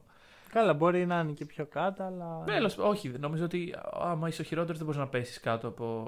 Ναι, έχεις δίκιο. Τρίτο. Η, το, η τέταρτη. τέταρτη. Anyway. Ε, αυτή η θέση, Ε, μπράβο. σίγουρα είναι μια πτώση στο θέαμα το φετινό που θα δούμε από το Thunder. Δηλαδή δεν νομίζω κάποιος να θέλει να παρακολουθήσει Ναι. ένα παιχνίδι των Thunder. Ε, και γι' αυτόν τον λόγο, επειδή δεν- δεν θα βλέπει και κανείς, δεν βλέπω λόγο να μην πάρουν χρόνο τα φετινά picks. Ναι. Ποκουσεύσκι, ε, Τέο Μάλεντον. ναι. Αλεντών. Μάλεντον. Μεγάλος είναι. Εντάξει, ρε, ο, δεν είναι. Ναι. Είναι Ιταλό. Ο, αποκλείεται να είναι ένα τύπο με όνομα Τέο Μαλεντών Ιταλό. Τέο, ρε φίλε. Τέλο Εδώ, πάντων. εδώ είμαστε, Google υπάρχει, δόξα τω Θεώ, έχουμε. Λοιπόν, Sponsor. αρχικά έχει τόνο στο ε, στο e και είναι. Άμα ε, έχει τόνο είναι Γάλλος. Είναι Γάλλος, Άμα έχει τόνο είναι Γάλλος. αλλά έχει τόνο στο e, άρα μάλλον είναι Τέο Μαλεντόν. Δε, όχι, όχι. Όλες οι γαλλικές λέξεις τονίζουν την τελευταία σύλλαβη. Το ότι έχει τόνο σημαίνει κάτι το οποίο δεν θυμάμαι γιατί δεν παρακολουθούσα Α, πολύ οκ. στα γαλλικά. Αλλά. Οκ. και, ε, τι τόνο έχει. Πω, πω, έλα, δεν μας νοιάζει. Ναι. Τέλος πάντων. Ε, δεν βλέπω λόγο λοιπόν να μην πάρουν χρόνο συμμετοχή σε αυτοί οι παίκτες. Ε, Ιταλό ο Τέο Μαλεντών. Όχι, έχω κολλήσει. Λοιπόν, λοιπόν, λοιπόν, λοιπόν. Να το δούμε λίγο σοβαρά το θέμα. Είναι. Κάνουν οι OKC Expose το NBA ναι. για το σύστημά ναι, του. ναι, ναι, ναι, ναι. Ωραία, αυτό. Εκμεταλλεύονται στο έπακρο τις δυνατότητες που τους δίνει το σύστημα. Είναι οι, οι πολυμήχανοι οδυσσέες του, του NBA. Ε, εκμεταλλεύονται την τρύπα που υπάρχει ότι η χειρότερη ομάδα θα έχει το καλύτερο Ναι. pick. Ναι, ναι, ναι. Και γενικώς σου λέει ότι δεν με ενδιαφέρει. Έτσι δεν πρόκειται με Chris Paul, με την περσινή σύνθεση να πάρω πρωτάθλημα. Ακριβώς. Διώξ' τους όλους. Ναι, Φέρε ναι. το χειρότερο θέαμα που θα δεις Ever. ever. Και για αντάλλαγμα δεν σας δίνω τίποτα. Απλά περιμένω να πάρω όλα τα picks και Ναι, ακριβώς, θα, ακριβώς, θα ακριβώς. κυριαρχήσει το NBA σε μια τριετία. Ναι. Εντάξει. Είμαι φαν αυτού του πράγματος. Ναι, είμαι φαν αυτού του πράγματος. ε, είναι φαν το NBA αυτού του πράγματος. Σίγουρα όχι. Ναι. Γιατί είναι αυτό, είναι, κάνει expose το σύστημα το οποίο δεν είναι τέλειο. Παρ' όλα αυτά, περιμένω να δω σε μερικά χρονάκια Άμα. την Οκλαχώμα, τι μπορεί να κάνει. Υπάρχει και ο Ντόρτ μέσα σε αυτό το πράγμα. Ναι, εντάξει. ο Ντόρτ ο οποίος Ε, το usage στα playoff Μμμ. ήταν 23% usage. Στη regular season είχε 13% usage και είναι το μεγαλύτερο leap Wow. ε, usage ε, σε κάποιον παίκτη στα playoff Ε, φέτος. φέτος πόσα user θα έχει. Ω, στο regular 45 ξέρω. season. Ωραία. Οκ. Θέλω να δω τώρα να δω τι μπορεί Ναι, να ναι, κάνει. ναι. Ξέρω. εγώ. Κοίτα όλα αυτά αγοράζουν την αγοραστική τους αξία για να γίνει trade βασικά. ε, ναι, για Έτσι picks. πιστεύω. Οπότε πιστεύω ότι ο Σέι Τζολικρόν θα γίνει trade το επόμενο Όπα. καλοκαίρι. Ναι. Ναι. Έτσι, έτσι νιώθω. Εγώ πιστεύω ότι ο Σάι είναι ένας ο οποίος μπορεί να ηγηθεί αυτής της προσπάθειας Ρε των φίλε, μικρών. Όταν σκέψω ότι όταν τα, θα βγαίνουν τα τελευταία picks, ο Σάι θα είναι μεγάλος, θα είναι 28-29. Θα είναι στην κατάλληλη στιγμή. Ναι, αλλά όλα τα υπόλοιπα picks δεν θα είναι. Θα είναι μόνο Ναι. αυτό στην κατάλληλη στιγμή. Ναι, έχεις δίκιο. Δεν, δεν ξέρω, δεν ξέρω. Δηλαδή είναι Όντως, σαν να σου τώρα... πάλι έστω ότι πετάω στο Σάι, τον Τζα Ραντ και τον James Wiseman. Δεν μπορώ να πάω Ναι, να πετάω. ναι, ναι, Στον ναι. 28χρονο Shai. Ναι, όντως. Αυτό δεν- δεν νομίζω ότι μπορεί να I, το- I see your point. I see your... Ωραία. Δεν νομίζω ότι χρειάζεται να. Λήγουμε με την καλύτερη ομάδα. Όχι, όχι. Όχι, Όχι, όχι. Λοιπόν, Οκ. Boston Χαλαρά, χαλαρά, Celtics. χαλαρά. Λοιπόν, ε, είναι η ομάδα μου. Το... Όποιος έχει ακούσει και το προηγούμενο podcast, το είπαμε πάλι. Και οποιοδήποτε podcast μας να έχει ακούσει, Μμμ. νομίζω ότι το έχει καταλάβει. Ε, εντάξει, δεν θα κάτσω να εξηγήσω γιατί είμαι Boston Celtics. Θα κάτσω να εξηγήσω γιατί πιστεύω ότι φέτος είναι contenders. Ωραία, τους βάζω εκεί. Οκ. Και θα σου πω κάτι. Έβαλα τους Sixers τους ε, contenders. Ε, σωστό κι αυτό. Αφού έβαλε ο Ωραία. γιατί να με βάλεις; θα βάλω και τους Celtics. και θα τους βάλω με την εξής έννοια. Δεν είμαστε σίγουροι οι Bucks σε τι φάση είναι. Δεν είμαστε σίγουροι οι Heat σε τι φάση είναι. Οι Celtics, Κάποιος πρέπει να κερδίσει. αυτή τη σύνθεση την είδαμε πέρσι. Την είδαμε να δουλεύει πέρσι. Και την είδαμε να δουλεύει στη διάρκεια όλης της regular season. Όχι όπως οι Heat που δεν ήταν και τόσο καλή. Και στα playoff μέχρι ένα σημείο φτάσαν τελικούς Ανατολής. Ωραία. Ο Gordon Hayward χαιρέτησε. Πήγε στους Charlotte Hornets. Είναι, είναι απώλεια, ναι. Είναι τόσο σοβαρή απώλεια που πιστεύω ότι θα κλονίσει την ομάδα. Όχι γιατί χωρίς τον Hayward η ομάδα έφτασε εκεί που έφτασε στα playoff. Οκ, ναι. Δεν είναι το τέλος του κόσμου. Ε, αρχικά να δώσω ένα credit εδώ στον Danny Ainge. Ωραία. Danny Ainge ο οποίος τόσα χρόνια ε, χτίζει, χτίζει, πέφτουν οι πλάκες κάτω από τα πόδια του και συνεχίζει να χτίζει και όλοι τον βρίσουν γιατί δεν κάνει τα trades που περιμένουν ότι μπορεί να κάνει. Δεν είναι τόσο εύκολο να κάνεις trade από ό,τι φαίνεται. Ε, Επίσης να δώσω στον Brad Stevens ένα credit γιατί ο τύπος είχε τον Isaiah Thomas και με τον Isaiah Thomas πήγε τελικούς ε, α- ε, Ανατολής. Μετά, Και μετά έφυγε ο τον- Isaiah, ήρθε ο Kyrie, ο Kyrie τραυματίστηκε, πήγε πάλι τελικούς Ανατολής. Μετά ο Kyrie του κατέστρεψε στα playoffs. Και μετά έφυγε ο Kyrie, έφυγε ο πήγε- Al Horford, ξαναπήγε με τραυματία Gordon Hayward. Τώρα έφυγε ο Gordon Hayward, πιθανόν να ξαναπάει. Και αυτός ο άνθρωπος δεν έχει πάρει ποτέ ένα Coach of the Year Award. Όντως. Πολύ ωραία. Ευχαριστώ πάρα πολύ. Λοιπόν, ο Μανώλης νιώθει αδικημένος. Ε, με, δεν με νοιάζει ιδιαίτερα. δεν καταλαβαίνω το σύνοριο για τι πράγμα μιλάμε. Ε, εγώ θα σου πω ότι δεν τους βάζω στους contenders. Okay. Όπως δεν έβαλα ούτε τους Sixers. Εντάξει, Εντάξει. δεν αδικό την ομάδα σου. Μ' αρέ- Ε, μ' αρέσει, έτσι, θε- αμφισβητήστε μας. Λοιπόν, θα σας αμφισβητήστε αμφισβητούμε μας. γιατί πιστεύω ότι ο πάγκος των Celtics δεν μπορεί να σταθεί για μια ολόκληρη σεζόν plus playoffs Ναι. για να τους διατηρήσει σε επίπεδο που να είναι contenders. Εντάξει, και εγώ το πιστεύω. Ε, ορίστε. λοιπόν, υπάρχουν παίκτες οι οποίοι ε, μπορούν να ηγηθούν της ομάδας. Σίγουρα υπάρχουν. Καλά, να ηγηθούν τη ομάδα, δεν θα περιμένεις από τον πάγκο να ηγηθεί. η όχι, ομάδα. όχι, λέω πάγκος. Τελείωσε ο Να, πάγκος. α, Πάμε οκ. στους παίκτες να ηγηθούν της ομάδας. λοιπόν, υπάρχει ο Tatum, υπάρχει ο Jaylen Brown, υπάρχει Ναι. Marcus Smart, υπάρχει ο Kemba Walker, ο οποίος εδώ στο E ESPN ήδη έχει το σηματάκι του τραυματία. ναι, είναι τραυματίας και δεν θα παίξει στην αρχή της χρονιάς. Κομπλέ, ξέρεις τι μου θυμίζει; Την περσινή χρονιά, λοιπόν. Ε, ε, Ο Kemba τραυματίστηκε πιο μετά. Ναι. Δεν- Δεν ξεκίνησε. Εντάξει, τώρα. ε, Ωραία. βέβαια. Ε, Τέλος Για το πάντων. γούρι. δεν σου λέει, Για το δεν- γούρι, σωστά. Πέρσι σωστά, ξεκίνησε υγιής. σωστά. Εντάξει, είναι μεγάλο ερωτηματικό η υγεία του Κέμπα. Ε, άμα δεν είναι υγιής ο Κέμπα, ούτε contenders, ούτε τίποτα. Δεν είναι Ακριβώς. Άμα ο Κέμπα μπορέσει να επανέλθει και εντάξει, χαίρομαι γιατί υπάρχει δυνατότητα να ξέρεις, χαλαρά, δεν Ναι, βιαζόμαστε. ναι, Παίξει εκεί ο Τζεφ Τίγκ, θα παίξει ο Τρίσαν Τόμσον, δύο βετεράνοι που είναι κάτι που έλειπε από τις Celtics πολλά χρόνια. Δεν πονάς όταν τα λες αυτά. Τι, Θα παίξει ο Τζεφτή και θα Όχι, δεν με παίξει ο χαλάει Jeff Teague. καθόλου. σα ίσα χαίρομαι. Για μένα αυτές ήταν δύο πολύ σοβαρές προσθήκες. Όχι, δεν την αντιλέγω, αλλά. είναι ότι η Celtics τους έλειπε πάρα πολύ αυτό το πράγμα. Ένα space ο οποίος έχει ζήσει στο περιβάλλον του NBA παραπάνω από τέσσερα χρόνια. Όντως, όντως δηλαδή. Ήμαρτον πια. Εντάξει, καλή ρούκι δεν ήταν. Ain't φέρει και κανένα βετεράνο. Ισχύει, Δηλαδή, ισχύει αυτό που λέω. Πραγματικά το είχα καημό. Ε, και χαίρομαι που εισακούστηκαν οι ευχές μου.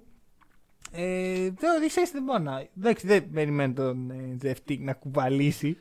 Εντάξει. Περιμένω τον Jeff Teague να μπει, να δώσει 15 με 20 ποιοτικά λεπτά στην ομάδα και να, αυτό να είναι. Και αυτή να είναι η σύνδεσή μου με τον Jeff Teague. για να τελειώσει εκεί. Και εκεί τελειώνει η σχέση. Αυτό. μας. Οκ. Ε, για τον Tristan Thompson παρόμοια πράγματα. Δεν περιμένω ότι ήρθε τώρα ο βασικός Tristan Thompson. Ο βασικός είναι ο Theis. Είναι ο Theis. Ένα χρόνο πιο όριμο, γιατί και ο Θάη δεν είναι. Ε, είναι Μμ. πόσο είναι. Τίμα, τίμα κι αυτό στα χτίσει τα Ναι. τέσσερα χρόνια.